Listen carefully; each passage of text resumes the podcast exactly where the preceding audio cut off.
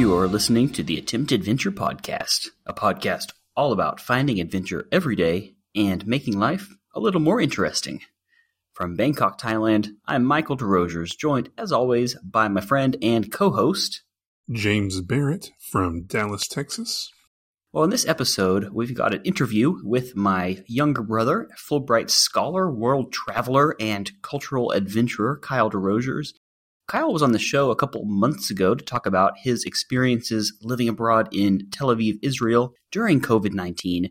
And we wanted to have him back on to talk about his experiences post vaccination, some of his further adventures, both cultural and otherwise. But first, James, what did you do this week? Did you do anything new or adventurous? I did do something new, not really adventurous. Um, it's been it's been a hell of a week as I have, as you and I have discussed. Not going to get too much into that. It, it's been a week, and so they opened up a Daiso by my house. Which, for those of you that don't know, Daiso is a Japanese, I believe, Japanese like dollar store, store, dollar store, right? And it's great. It really is. And so me and my fiance went there with the specific idea of getting Calpis Lacto, which mm. they had, and it's delicious. I do love a glass of Calpis. Yes, or Calpico, as they call it here. Do you want to explain what Calpis is to our listeners who might not be familiar? Calpis, in Thailand, it is Calpis Lacto, and it is yogurt flavored soda. And it sounds disgusting, but it's delicious. It might be my favorite soda of all time. It's weirdly good, isn't it? It's, it's so good. tang, you know, that, that you really you can, don't expect with your sodas. different flavors. It's all good. and then I was just looking through the snacks and I found honey butter potato chips, which I had never had before. And Sounds they were great. delicious. So good. A- Asia knows what they're doing with snacks. They know what they're doing. It's it's good stuff. And you know, so that that was my new thing this week: honey butter potato chips. Listeners, I'll point you once again to James and my very first kind of foray into content creation at Snack Time Asia. It's a series of about four videos, I think, and I, I, will have links to them here in the show notes, which you can find, as well as on our website. I got them all uploaded this weekend. they're not great quality because they're all shot on a phone, but they're fun, I hope. they're fun. Yeah, I like them. That's very cool. I'm glad that you uh, got to do that because you're right. There's nothing quite like a Japanese snack. You just never know exactly what it's going to be like and it could sound terrible and it could be weirdly good. Like yogurt soda, which I believe is Japanese. Yeah, I think it is. It shouldn't work. It looks no. gross. It sounds gross. It has a gross name, Calpis lacto. It's kind of thick, so the texture is kind of gross. I mean, everything about it is kind of gross. I mean, don't ever pour it into a glass because mm, you're not no. going to want to drink it. It looks like maybe you've had a a, thing of yogurt and it's kind of gone bad and it's collected that liquid at the top. You know, you know what I mean? Yeah. Like when the yogurt kind of has mm-hmm. separated, it's like you get that, but you just pour that out into a glass. It just it's just kind of frothy, like yogurt water. yeah, but it's delicious. Daiso's fun. It's just full of crap. Think of a Dollar Tree or whatever your version of a dollar store is, but full of like imported Japanese stuff. Like super cheap, low quality Japanese stuff. That, that's been my new thing this week. Well, that's fun. What about you? What have you done this week? Yeah, I went exploring to a very cool Chinese temple near my house. It's part of a project that I'm kind of working on, and uh, I think we're going to talk more about that next week as I get that going. But I did explore this really cool temple. It was just neat. It was somewhere that I thought was cool. It was a cool place. And I'd been stuck at home so much and I haven't been out. I haven't really done a ton recently. So, kind of getting back into getting outside again was really good. It's cool. I'm sure you took pictures. I did. I used my infrared camera, which is part of what hmm. we'll talk about next week. I had, just had a good morning, so it was fun to explore. Oh, that's really cool. One final reminder this is the very last week to get your bird pictures in. So if you've taken a picture of a bird for our monthly challenge, send it to us. Hello at attemptadventure.com, subject line challenge. And you know what? Since this episode is going out a bit late, let's say you have the first full week of July to get it in. Okay. Yeah. Yeah. That's a good idea. So send us your birds. We've got some good ones already. My mother sent a very nice picture of a house finch. nice. Yeah, and and I will tell you about mine next week when we do our wrap up. I have a pretty good bird for you. Great. Well, are you ready to get on with this episode, James? yes, I am. Just right into the interview. Okay. Without further ado, ladies and gentlemen, my brother, Kyle DeRosiers from Tel Aviv, Israel.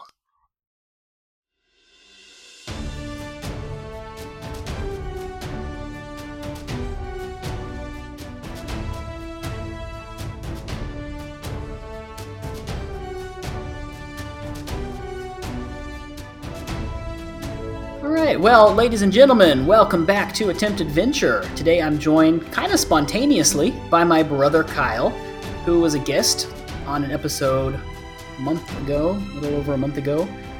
Kyle's in Tel Aviv, Israel, and last time he was on, he talked a little bit about his experiences there with COVID, with celebrating some holidays and festivals, and now he's back. And we decided to hop on Zencastr and record our conversation. Kyle, welcome back to the show. How you doing? Thank you for having me. I am just fine. So I've got a couple things I wanted to chat with you about today. Some of your recent adventures. Yes. Um, first is actually related to your entry in our monthly coffee challenge, making coffee outdoors. Yeah, you sent a super cool picture of you making Turkish coffee at the Sea of Galilee, and I think you said that was on a camping trip, right? it was a camping trip and a crazy, crazy camping trip at that. We out to do this thing called the Jesus Trail, and so never do the Jesus Trail. It will really lead you astray. And honestly, when you go on the Jesus Trail, you're likely to meet Jesus, if you know what I mean. Is this wait?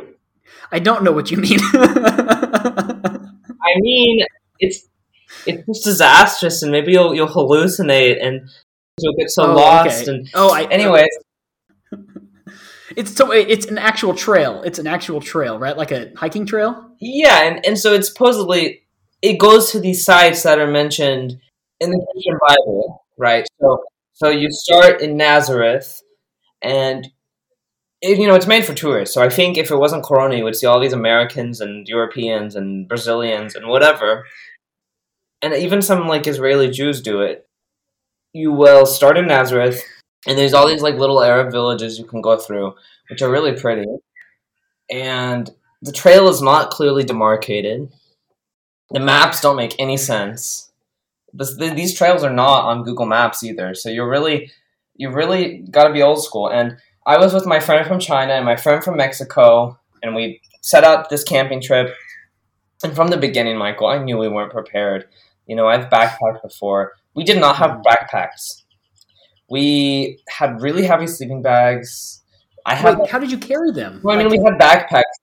We had backpacks, but we didn't have backpacks that were suited for you know, a thirty kilometer per day trek because there's no the arm, the uh, the strap across the belly, and the, the the proper equipment.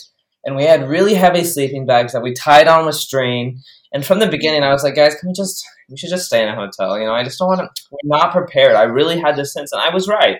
And they were like, whatever. No, so you know, I wanted to be cool. And anyways, the, the bags got extremely heavy. And my friend Xiaomin's backpack, because it's just a school backpack, it broke like in the Nazareth market. And so we had to get a needle and thread, and he sewed it and he fixed it. And so we go through all these Arab villages. We set off way too late. People are really like staring at us because here we are, just three foreigners, and they don't see many tourists, and certainly not during Corona. And people are inviting us in for coffee like many, many times. We didn't because of Corona, but we, you know, politely declined. But I think they were really excited to see people. And we find this trail sort of through the hills, and we leave the villages, and we think it's the trail, but it's not well marked, and it's getting late. We were done. We set off way too late. And my friend is like, "Let's take a shortcut. Let's go through these these farms." And I'm like, "No, no, like, no. That's like mistake number one. If you're hiking, always stay on the trail. Well, that's what I said, but you know, we lost the trail, Michael. Like we're we're a few kilometers past the villages, and it's it's these hills, these rolling hills. It, you know, it's the, the the Mediterranean Judean hills or whatever, and the trail suddenly becomes overgrown by grass, and there's no trail anyways. And so he's like, okay, this is the Google map. This is the direction in which we need to go, and so let's just cut through. And I was like, okay, but are there landmines? Like, are people going to be really upset if we're trespassing in their property? right. Yeah. And there's high grass. I'm like, I don't want to get bit by a snake. There's definitely vipers in Israel. Broods of vipers. And we, we do make it out, and it's incredibly beautiful, but I'm getting incredibly frustrated, and starting to get dark. We finally find this trail that's in like an official campsite, and we want to camp there, but we don't have water. So we have to keep walking so we can find So- water. It was like primitive camping.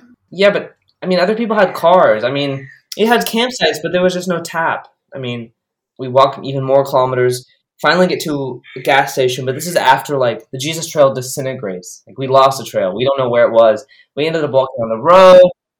We ended up walking on the highway. We weren't even to Galilee. We were just in the middle of nowhere. But long story short is we ended up staying the night in someone's like the spare room that they that they rent out um, because I was tired and desperate, and we couldn't find a campground anywhere. We were so lost, so confused, and we stumbled across this community where they had this this spare room, and someone called someone, and we did have to pay for it, but we got a shower and, and we had a, a bed, and so that was that was the first night, and we, we made it to Capernaum, but we actually took the bus a bit because we were all just kind of frustrated by then, and we did sleep in the national park, which was like technically closed, and we were the only ones there. And there were all these howling dogs and jackals and things all night, which was very creepy. And something touched my friend Rodrigo's leg in the night.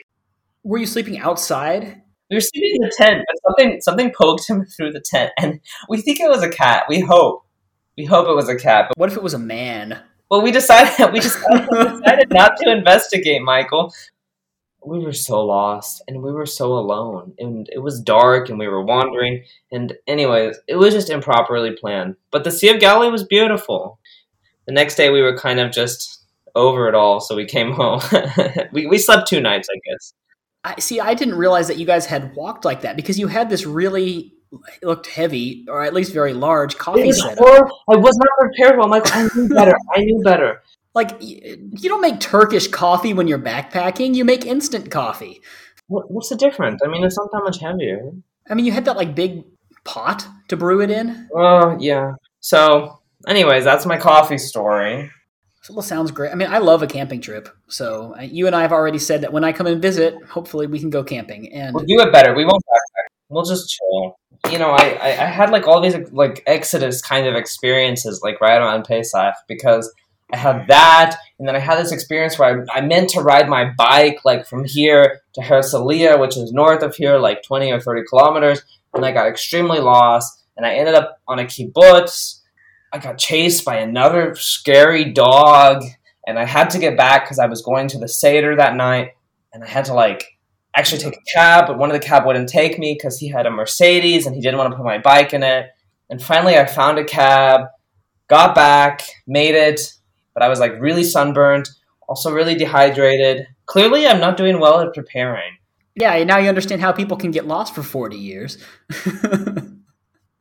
especially with these highways like it's really no wonder like like i mean i can't imagine like moses must have been very annoyed going around all these highways i'm sure he had some road rage I'm sure he did. Man. Well, yeah, I mean, but but you know, every failed adventure has a story to tell, right? So here's what i can tell you about i can tell you about passover uh, with Chabadniks. i can tell you about easter the benedictine abbey and i can also tell you about this interfaith meeting i went to that was in hebrew that i didn't understand Mm. Well, let's do all three. Let's start with what was what was uh, chronologically first. Uh, was Passover, obviously.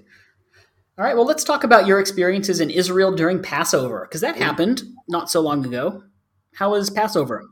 So I, I went with one of my friends, and he's like the only like person in my program who's, I mean, he's pretty orthodox. I don't know if he would consider himself orthodox anymore, but Mhm. but he he wanted to go to a seder, and I wanted to go to a seder, and we were trying to invite ourselves over to someone's house, but it didn't really happen. So we ended up going to Chabad because he knows some of the Chabad rabbis, and and I, I don't know. So I was like, okay, sure, why not? So there's this place called Chabad on the coast, right? And it's like an English speaking community, and it's funny because here we are, like in Israel, but some of like the the biggest Orthodox communities are for like English speakers who are from the states or from England, um, Canada, and so anyway, so they had this this uh, seder, and the prayers were in Hebrew, but everything else was in English, and they narrated it with all of these stories, um, and it was very intuitive, very easy to follow because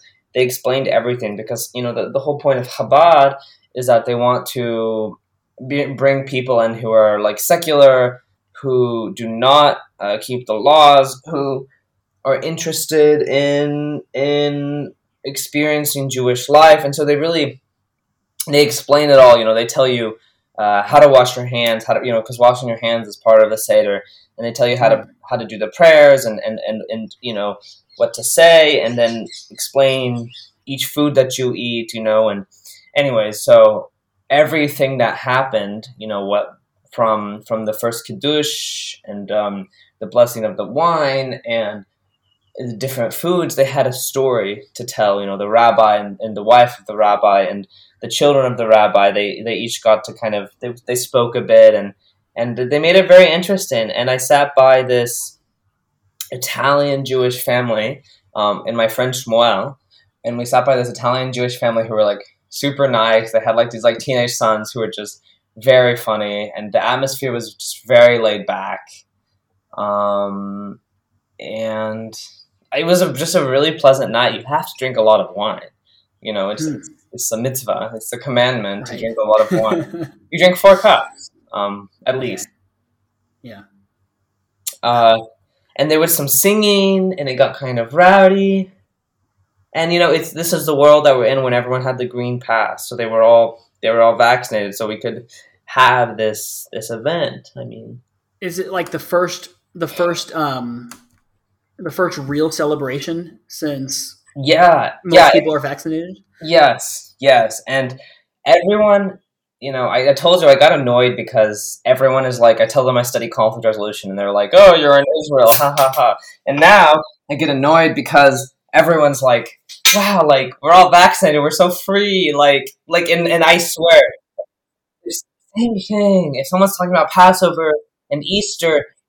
It doesn't matter. They are talking about like these are holidays that symbolize new beginnings and spring, and it's like we're vaccinated, we're free, woo, you know, which Right. which of course is a very incomplete story. Like like the rest of the world isn't like this, and even in Israel, like I'm not sure that like we Right. should really feel that this is the uh, I would the, to be free. the, the apocalypse in a good way, you know. I mean, Okay. But anyway. okay. but that was like the major motif, you know. They were like, okay, like like like uh, you know, last year they couldn't gather for the seder, and they're like, this year, like here we are, we can gather for it together um, to commemorate Passover, um, and and it's like a you know, it's a festival about liberation and freedom and and and Yeah. and joy. And you know Chabad came from the diaspora and Chabad came from Europe. And when Chabad and all these Chabad rabbis uh, first began to try to uh, sort of discover their, their their strain of Judaism like they could not envision that the state of Israel would exist you know? Hmm and they really endured horrible persecution um, in Europe you know and and pogrom yeah. and and and slaughter and violence and just social ostracization and their what the jobs they could have where they could live so restricted and you know the whole thing about about passover is at the very end you know what they say they say next year in jerusalem Next year in Jerusalem. Yeah. and so not really jerusalem but tel aviv is like eh, it's good enough i guess Yeah. Um, but you know the one thing that really stuck with me is that um, the rabbi first of all he had this amazing tie that was like a matzah tie like his tie had Mm. was like matzah you know you know matzah right yeah. Yeah. Okay. I'm a big fan of fun ties. yeah he, told, he, he concluded this very humorous rowdy lively seder you know with a very somber story about how you know his ancestors survived the holocaust Mm. um, that they were in Auschwitz or one of the camps, and how they wanted to keep all of the fasts and they wanted to observe all of the holidays, and how I think it was Yom Kippur, Mhm. um, when people are fasting, uh, and you know the Nazis like to torment them. They brought all these the food. You've heard this, right? How they brought they brought like all the one time they give them adequate food was the day when observant Jews are supposed to fast, um, and have been for thousands of years. And so the Nazis brought like this like adequate food for once, you know, after these after the people in the camps were starving to death, and they bring the food and they're tormenting them just to humiliate them. So you know? psychologically, yeah. psychological humiliation. Just like they brought pork and stuff like that at different times, you know. Mhm. Mhm. He told this story about how his ancestor, who was a rabbi, he resisted and he resisted. And he kept true to the commandments and true to his Judaism, and and and just tried to respond with joy and with with compassion to all of these cruelties and the taunts from the Nazi soldiers. And and I think the Nazi got so frustrated that he was not caving and not giving in that he like beat him or something.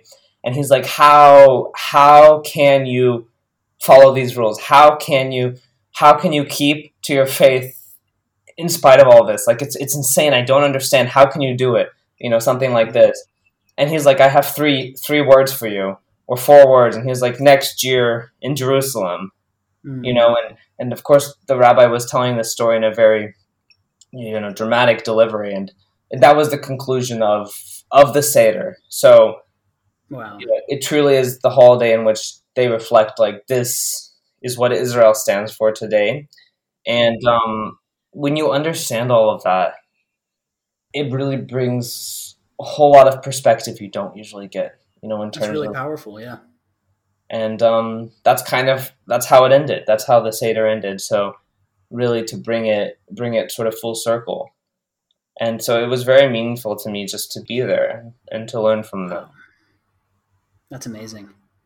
That is super cool. I mean, these are the kind of experiences that that you can't you can't really plan for, you know. These are the kind of things that when you're abroad or something that that they're they're organic and they're some of the most powerful experiences that you can have.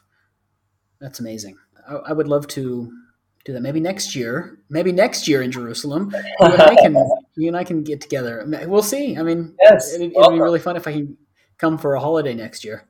I, I, Michael, I really love these holidays. I really like. I every time I have the opportunity to do something that's like Jewish life, Jewish holidays, I really, I, I I'm really into it. Like I'm, I'm into it than more of most of my Jewish classmates. But Well, I have some friends who are like very into it. So we, you know, I'm always like, take me with you, let's go. And oh, that's how I am here. I'm like, oh, it's Loy Krathong. I got to get my float ready. You know, like I get really excited about the Thai holidays here. It's great. Um, well, here's the deal. Next year, you are invited. Hopefully, if you're there, it'll be easier and cheaper for you to get over here. You are invited for Songkran, if it happens, and Loy Krathong next year. Uh, and I'll go there for, I don't know, Passover, Easter, Christmas. I don't know. I'll try to go for a holiday. anything, everything, you're always invited. Uh, next year, I'll have an apartment. I'm not living in the dorm anymore. I'm actually really excited. I think it makes a lot of sense, and there's so much to learn here. So I'm gonna stay. That's what Um, I said when I stayed for my second year, and now I live here. Oh, Michael, don't tell mom. No, I, I don't think that's gonna happen. Well, never say never. No, but but um, there's another holiday, and I, I feel like all I do is talk about the holidays, but they're just so cool. Okay, Well, here's but- the thing. I mean, adventures come from a, a lot of different angles, and like I said last time, you are a cultural adventurer, and that's you true. you know you had your camping trip. But the, what I want to talk to you about is this, because I mean, really, Israel in general is kind of famous for its religious festivals, right? So yeah. So what was next? What was next? It would have been Holy Week, right? It was. So I went to the Good Friday liturgy in the Church of the Holy Sepulchre. Did you have a better experience the second time you went there? I was gonna say, being vaccinated, I felt a lot more comfortable. Okay. I went with a friend I met on Twitter who's from Brazil, uh, who teaches at Hebrew University in Jerusalem, and and he was like, "Okay, I'm bringing us cushions. And I was like, what? And he was like, so we can kneel like comfortably. um, because in, in the Good Friday liturgy, there's like a lot of kneeling. And, you know, the Church of the Holy Sepulchre is not like a Vatican II parish, right?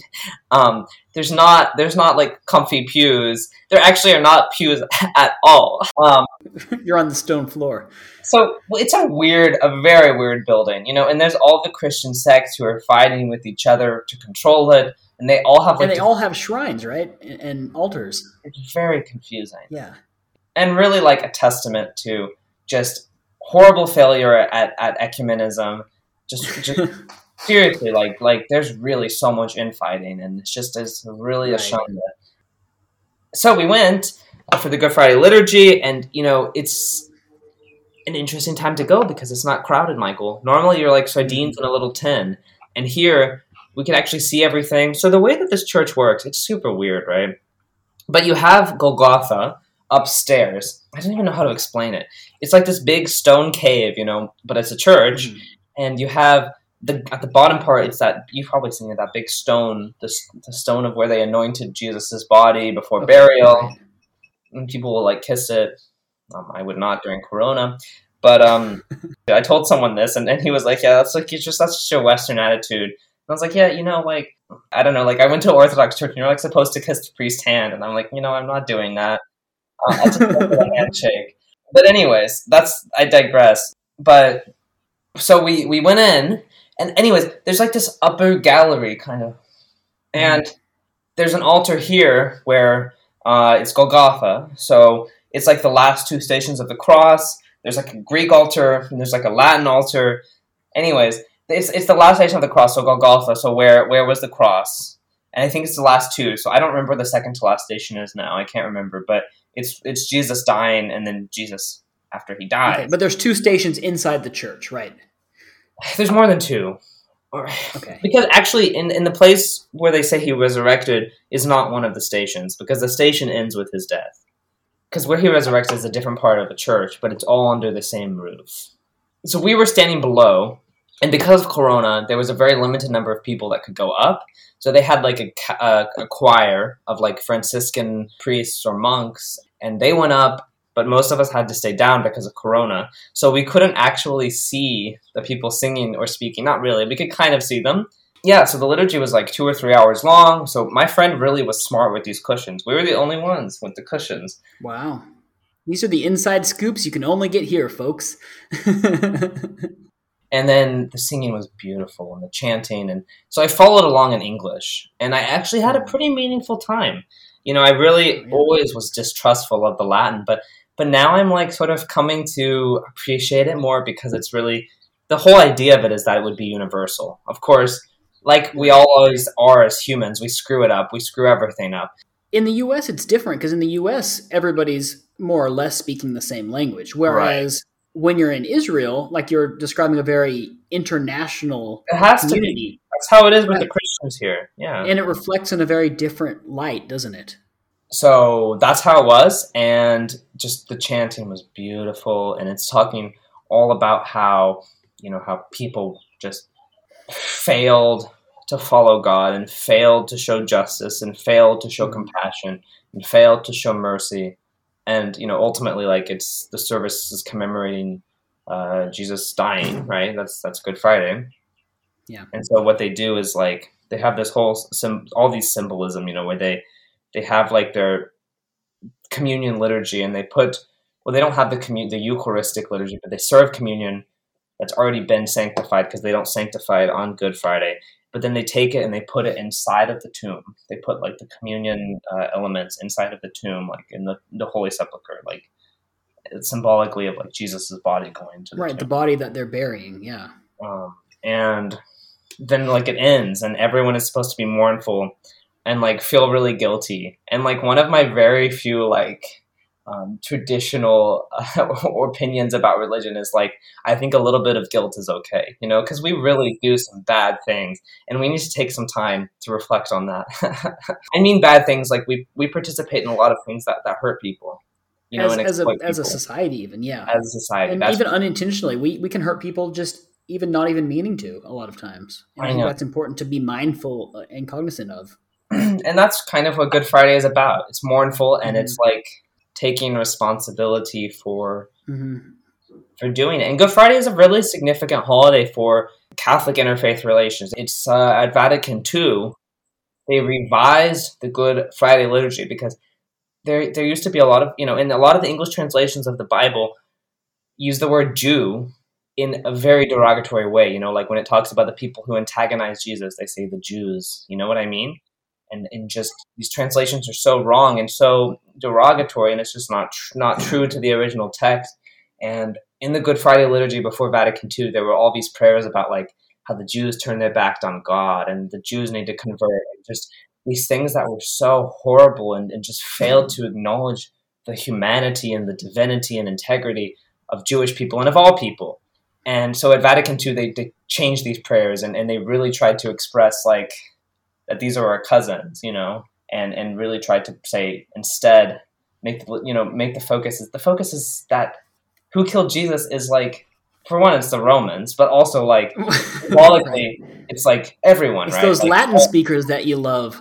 I know, but but the whole point is that they made the focus more on like we're responsible. Everyone's responsible because everyone does such violence and exploitation and and just there's so much in the world that like we are responsible for. And and that's that's that's what they revised it. And they they mm-hmm. revised it to make the prayers more about like praising God and blessing God for the covenant with Israel and the covenant with the Jewish people. right, right. And so it's not much, but it's a symbolic shift. And and that's a very interesting thing to think about being in Israel, being in this liturgy that's after Vatican II, and like how how it tried to shift some of the relationship between Christians and Jews in the world. You know, Interesting. Vatican II really focused on that, and Good Friday Right. liturgy really I focus on that. I hope that's not too niche. No, that is super cool. Not at all. Wow. Well, I'm glad that you had a better experience the second time because I know you were kind of down on it your uh, first time that you visited. I've sometimes found that going back to a place that disappointed you very much the first time can give you a, a new perspective and you can like it a lot better the second time. And on Easter Sunday, I went to the Benedictine Abbey at I think it's Abu Ghosh, and it's the French French Benedictine Abbey. No, but it's like this like beautiful like castle type thing with all these like frescoes that were really old, and they had this beautiful choir with like the sisters and the brothers, and um, it was in Latin and it was in French. Um, and it You was sent me a so picture of a nun holding some bread.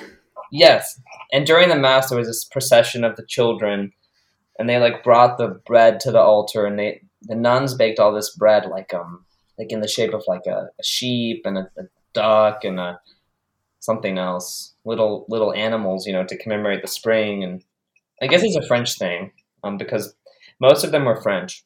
After the mass, they were like, "Oh, there's some refreshments," so I go, and there's like wine and like some different like um, liqueurs and a vegetable tray and uh, olives and crackers and this amazing bread that was like blue cheese and walnuts in the bread and I was like oh Oh, that sounds really good. that sounds so good. yeah it was delicious they kept bringing like breads and cheeses and things and I was like wow this is so nice I'm gonna eat some so much bread because I'm hungry and I had some wine and there's this orange wine that the brothers made uh, at the monastery Orange wine. they stepped on the Like grape made of made of oranges, actually, or the orange color. No, no, no, no. I think it's with grapes and with oranges. It was like a bit like port. Like it was very, very sweet. It was good. It was it was like aperitif. You know, it was you cannot drink too much of it. Then all of a sudden, I'm talking to them. I talked to a couple of the brother monks. They were they were really nice. Um, I, I met like the French somebody, the French ambassador or somebody to Israel. I don't know. I don't really care about that sort of thing so much. I would rather talk to nuns. Um, Sure. but then they ring the bell and they're like, "Come eat," and I'm like, "Eat what? I thought this was it." You just gorge yourself on bread. Normally, you get like what, like donuts or coffee. I mean, like you know, and I would go to like the student ministries or whatever, and they would give you like some like a sandwich if you're lucky or whatever. Here, it was like this three or four course meal. There was like quiche and rice and soup and bread Wow. and, and all of this red wine. So much wine. There was there was salads there was just just several courses and they kept bringing different stuff. And behind the abbey you know in their sort of castle walls, there was all these beautiful tables set up and picnics um, with white tablecloths and flowers everywhere. Then they had dessert with these huge chocolate eggs and cakes and tarts, and like the sisters and the brothers made all this stuff, and maybe some of the community members brought some of it, and it was just amazing. It was so French, and it was like some of the best I've eaten since I've been here. And I just was Wow. not expected. I was just gonna go to the church, and that was it. And then there was this That's so whole cool. picnic. They had this little Easter egg hunt for the kids, and the nuns were like throwing candy, and there were all these old nuns, and old nuns are just the best. I swear, like there's nobody better. And I just felt like the nun, the sisters, and the brothers, they just had so much joy just talking to them. I was like, wow, like, they really have a, beautiful life. You know, they really like they live there, and they just had so much joy, and they were smiling and happy, and it was it was just such a lovely day. And the, the kids, all the children were hunting for their Easter eggs, and um, lots of candy and lots of wine, and then we had coffee. Something tells me that you had a lot of wine that day. you might have mentioned that once or twice. I had a lot of food too, and uh, I don't know. It was it was really nice, and uh, that's actually where I'm planning on going on a retreat this weekend. I have no Oh, idea cool. what I'm gonna do. I was like, "What does one do on a retreat?" And they were like, "You just like you're sitting quiet." And I was like, "Well, I don't know if I can do that. Maybe there's some hiking. Right. Maybe I'll read a book." But yeah, so it was really really meaningful to me. I had such a wonderful day because this is the first time I've gone to do stuff like this, you know, with the Passover and with the Easter. Um, it's the first time I've gone to do stuff like this in quite a long time. So that was Easter, and I have to tell you about one last thing. Memorial Day, I think you'll find very meaningful. Well, two things, two things. So Yom HaShoah, the day where you remember the Holocaust, it's the same week as Yom HaZikaron. I think it's it's hard to pronounce, but but the first one is Yom HaShoah, which is the day of remembering the Shoah, the Holocaust. Mhm. Um, and they play a two minute siren, like 10 or 11 in the morning. And everyone um, stands up and is silent. And if you're driving the car on the highway, they'll stop the cars and they'll get out of the cars and they'll stand in the highway. Everyone. Even if you're in your house. At the time, I was with my Israeli friend in his home and we were sitting and watching TV, and he was like, "Let's we get up and stand," you know. And they're playing the siren on the TV. You can hear it in the streets, and um, all the cars on the highway stop, and you just think, like, what was lost, what was taken, like, just the horrible atrocity of it. I think Israel is such a controversial place for people, and and rightly so. I mean, what what the government does, what the army does, but if anyone hates Israel, they should be here on Yom HaShoah because I, I think it would change them. Anyways, but yeah, I have friends who whose parents or, or grandparents, I mean, survived the Holocaust, and and some of them are alive still, and they remember it, and it colored them, and it's like a part of of life here, and it's a part of the collective memory here. And I went to an event where a woman spoke on Zoom. She wasn't actually there, but we got to sit outside all together on the balcony and, and, and, and Zoom with her. And she's talking about her experiences as a baby in Poland and in Romania. Wow. So, anyways, I thought I would share that with you. That's wow. I, I can't imagine what that must feel like. Wow. Well, that's that is very heavy. I don't know how to come back from that.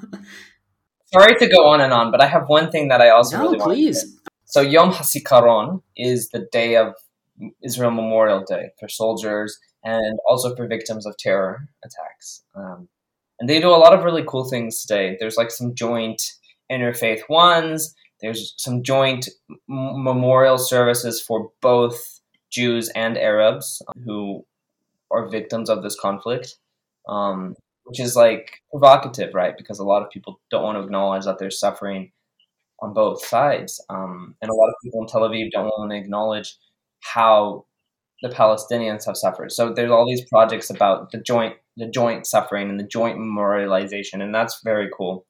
Um, but I went to I got to actually read and speak and present. I told you this, and I can send you a short video clip later if you're interested. Yeah, please do. I got Please to do. read and speak and present at the, the Yom HaZikaron uh, service um, on campus. So it was in English. There was a little Hebrew, but mostly English. And I got to read what's called Yizkor, and um, sort of like a prayer for to remember the blessed memories of of those who have died. Um, and and there was a big a big turnout. It was really cool. We were on the balcony of the building where they have the international program based. And so there's another siren on this day when everyone stands. So we began the ceremony with this introduction. The siren played. I got to read this poem.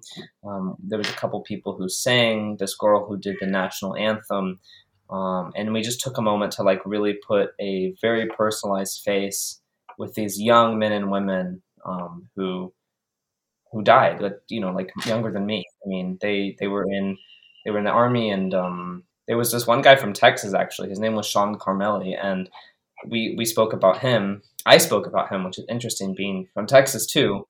Uh, he came to Israel, um, made Aliyah, you know, where you become a Israeli, and he was like what you call a lone soldier, someone with no family here, and he died at like 22. So it's a day to memorialize it and reflect on what was lost. And there's so much patriotism, which I personally don't get behind. You know, I, I, I don't agree with all the wars and I don't agree with what's happening, but I will always mourn the dead um, because these people, they could have had love and family and career and, and all this life and they didn't. Wow, that is um, I don't even know what to say. That's just all of that is is incredible and and just really important. It's interesting because you have the I think every Jewish holiday is like this. You have the the mourning and you have the joy. Mm-hmm. And I mean our Christian holidays are like this too, some of them. Easter's like this. And that's how all the Jewish holidays are. It's like about persecution and about resilience and then it's about celebration and life and perseverance. And after Memorial Day, you have Independence Day. And Independence Day is when everyone parties and goes with their family and they barbecue. I went to the park and there was so much smoke, Michael. The sky was like brown. From so many barbecues? From so many barbecues. And you can like smell you can smell the meat from like a kilometer away. And like there was like dust in the air. It was so strange. And i was like wow like this is how global warming works. I mean uh, i don't mean that like barbecuing is not causing global warming but like in the in the little space you could see how it just turned the atmosphere right right. brown you know and it smelled it smelled so good even though i'm a vegetarian. Right right. Um it reminded me of Turkey. You know, it's a very like Middle East thing. I feel like where you have all these families grilling meat in, in the park. Um, and there was a park I used to walk through in Berlin every day, where it would be all the Turkish and Arab families, and they would have their little kebab, and it would just be smoke, like so much smoke, like in this park, and you would cough when you walk through. And I'm like, I don't know how you can hang out here for hours. Um, um, but that's how it was, and it was nice, and people were with kites and um, soccer and and volleyball and and um, celebrating because you have the this and you have that. You know, the the, right. the mourning and then you have the celebration. There's the so, dichotomy, right? The dichotomy. So that's how the week ended. So the week ended with the celebration. Yeah. What is your next big adventure? You got anything planned in the next couple weeks? Well, I'm going to this retreat. I think next Saturday. Um, with the Benedictines. I have no idea what's going to happen, Michael. I, if I really have to like meditate and pray, I'm gonna go crazy. I know that on their website they're like, you know, you, you you pay a little bit. It's like pay what you can, right? And um, you join them for meals, and I think you join them for their one of their like daily prayers, or you join them for mass or something. I don't really know, and which I'm happy to do. They were like, we don't care what religion you are or what you believe, but we would like if you join us for meals and you join us, you know, in our in our prayers or something like that. And um, but then I'm like, what do I do the rest of the day? Like, I, I hope I don't have to like just hang out and, and meditate. no, but I, I mean, I don't really know. I was like, what do people normally do when they stay here? Maybe I can help them garden or something. That would be fun. Yeah, get a book. Just enjoy some some relaxation. So I'm excited. So I don't really know what's going to happen, but I'm going to stay in this monastery in Abu Ghosh. And so I'm going for a retreat. So I'm pretty sure I'm going to just turn off my cell phone like the whole weekend. So I'm like, I don't even know how to not do anything. So that will be an adventure in and of itself. Kyle, thank you so much again for coming on the show. I love talking with you. Well, Thank you so much for having me, Michael. It's a blast as always. Uh, thank you for listening, ladies and gentlemen. And now, back to the rest of the show. Okay, welcome back to Attempt Adventure. And again, thank you, Kyle, for coming on the show once Mhm. again to talk about what you've been up to. He always has good stories. But, uh, yeah, we, we appreciate Kyle coming on. He does have good stories. He does a lot of cool stuff, especially now that he's vaccinated. So the first thing he talked about was his camping trip at the Sea of Galilee and sort of the disaster that went along with that. and let that be a warning to those of you who are inexperienced hikers. Your brother isn't. Your brother has experience. He is, but his friends weren't. And Yeah. like he was even saying in the episode, I was trying to tell them this is a bad idea, but I think he got peer pressured into just going along with it because all of his friends were doing it. Because he, he's done stuff. I mean, he worked at Rocky Mountain National Park for Mhm. a while. Like he's done this kind of stuff before. He sh- he knows what he's doing. But I think his friends really wanted to do this, and he just kind of got dragged along. One of the worst things you can do is try and go on like a trek like that unprepared. Yes, But at the end of the day, it's a good story. No matter how it was when it was happening. right. As long as nobody got injured, and as long as it turned out all right in the end, It's fun now. Right. Type two fun. Type two fun is fun. That's fun afterwards. Which that definitely seems like type 2 fun. But I did look up the Jesus Trail, and it, it's a very cool trek around Galilee. Mhm. If you're into like through hiking in Israel, it's a cool one to look into, I think. The whole thing is 65 kilometers, and it takes you around Galilee, including the old town of Nazareth and some historical sites, and then up to the Lake of Galilee itself, which I think is where they're they have the national park, which is where it kind of mostly is centered. So 65 kilometers. So you know, That's a couple days. bad. It's not bad Yeah. at all. Like 30 something miles, a couple days of hiking and camping. I think it'd be a fun thing to do if you were prepared. But he got a good picture out of it. But now he can say he's been camping at the Sea of Galilee, which is cool. Then after that, he talked about his experiences at Holy Week, how he decided to go to Good Friday at the Holy Sepulchre and give it a new, another chance because he had such a kind of negative experience the first time, and the second time he was a lot happier.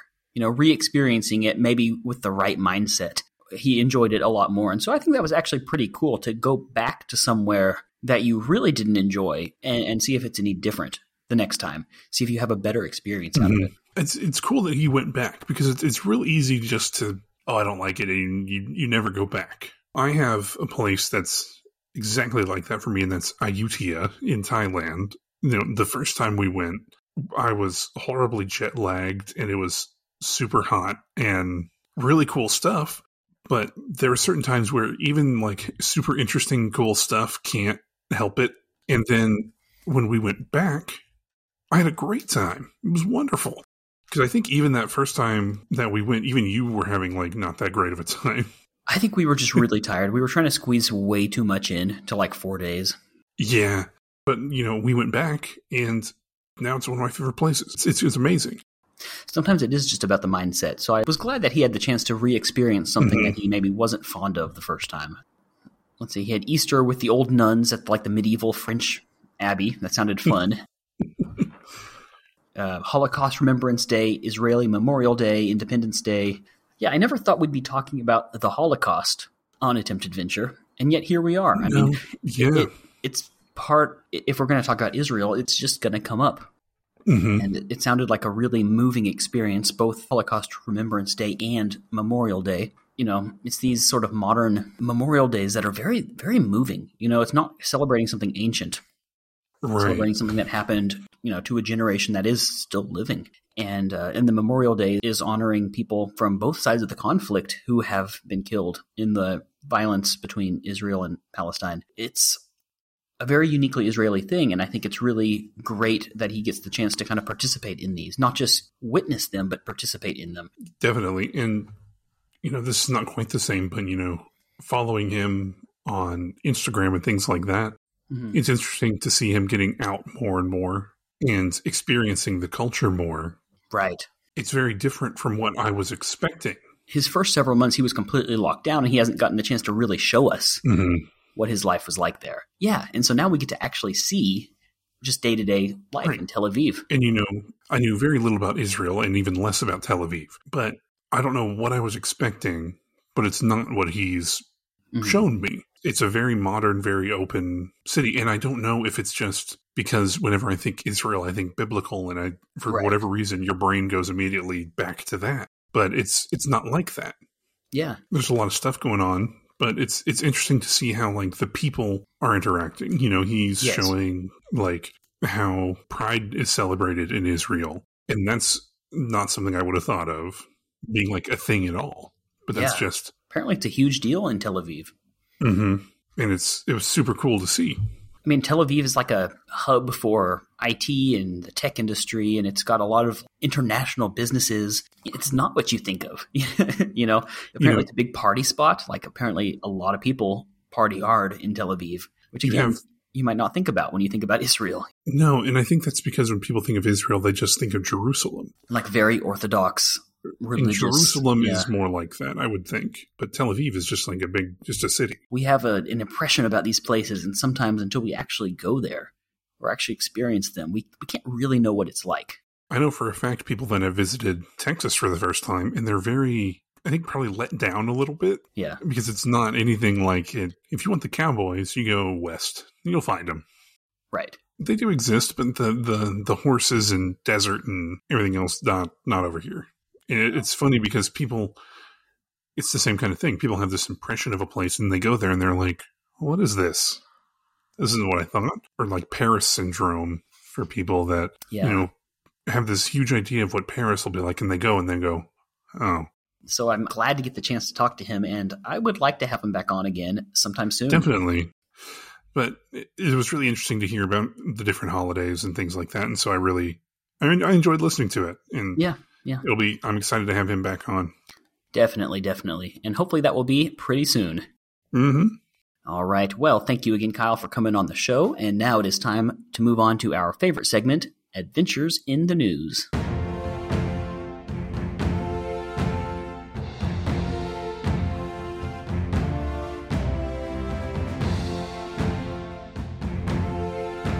This week, it's my turn, James, and I think that a trip to Ayutthaya is in my future. Speaking of Ayutthaya, Hmm.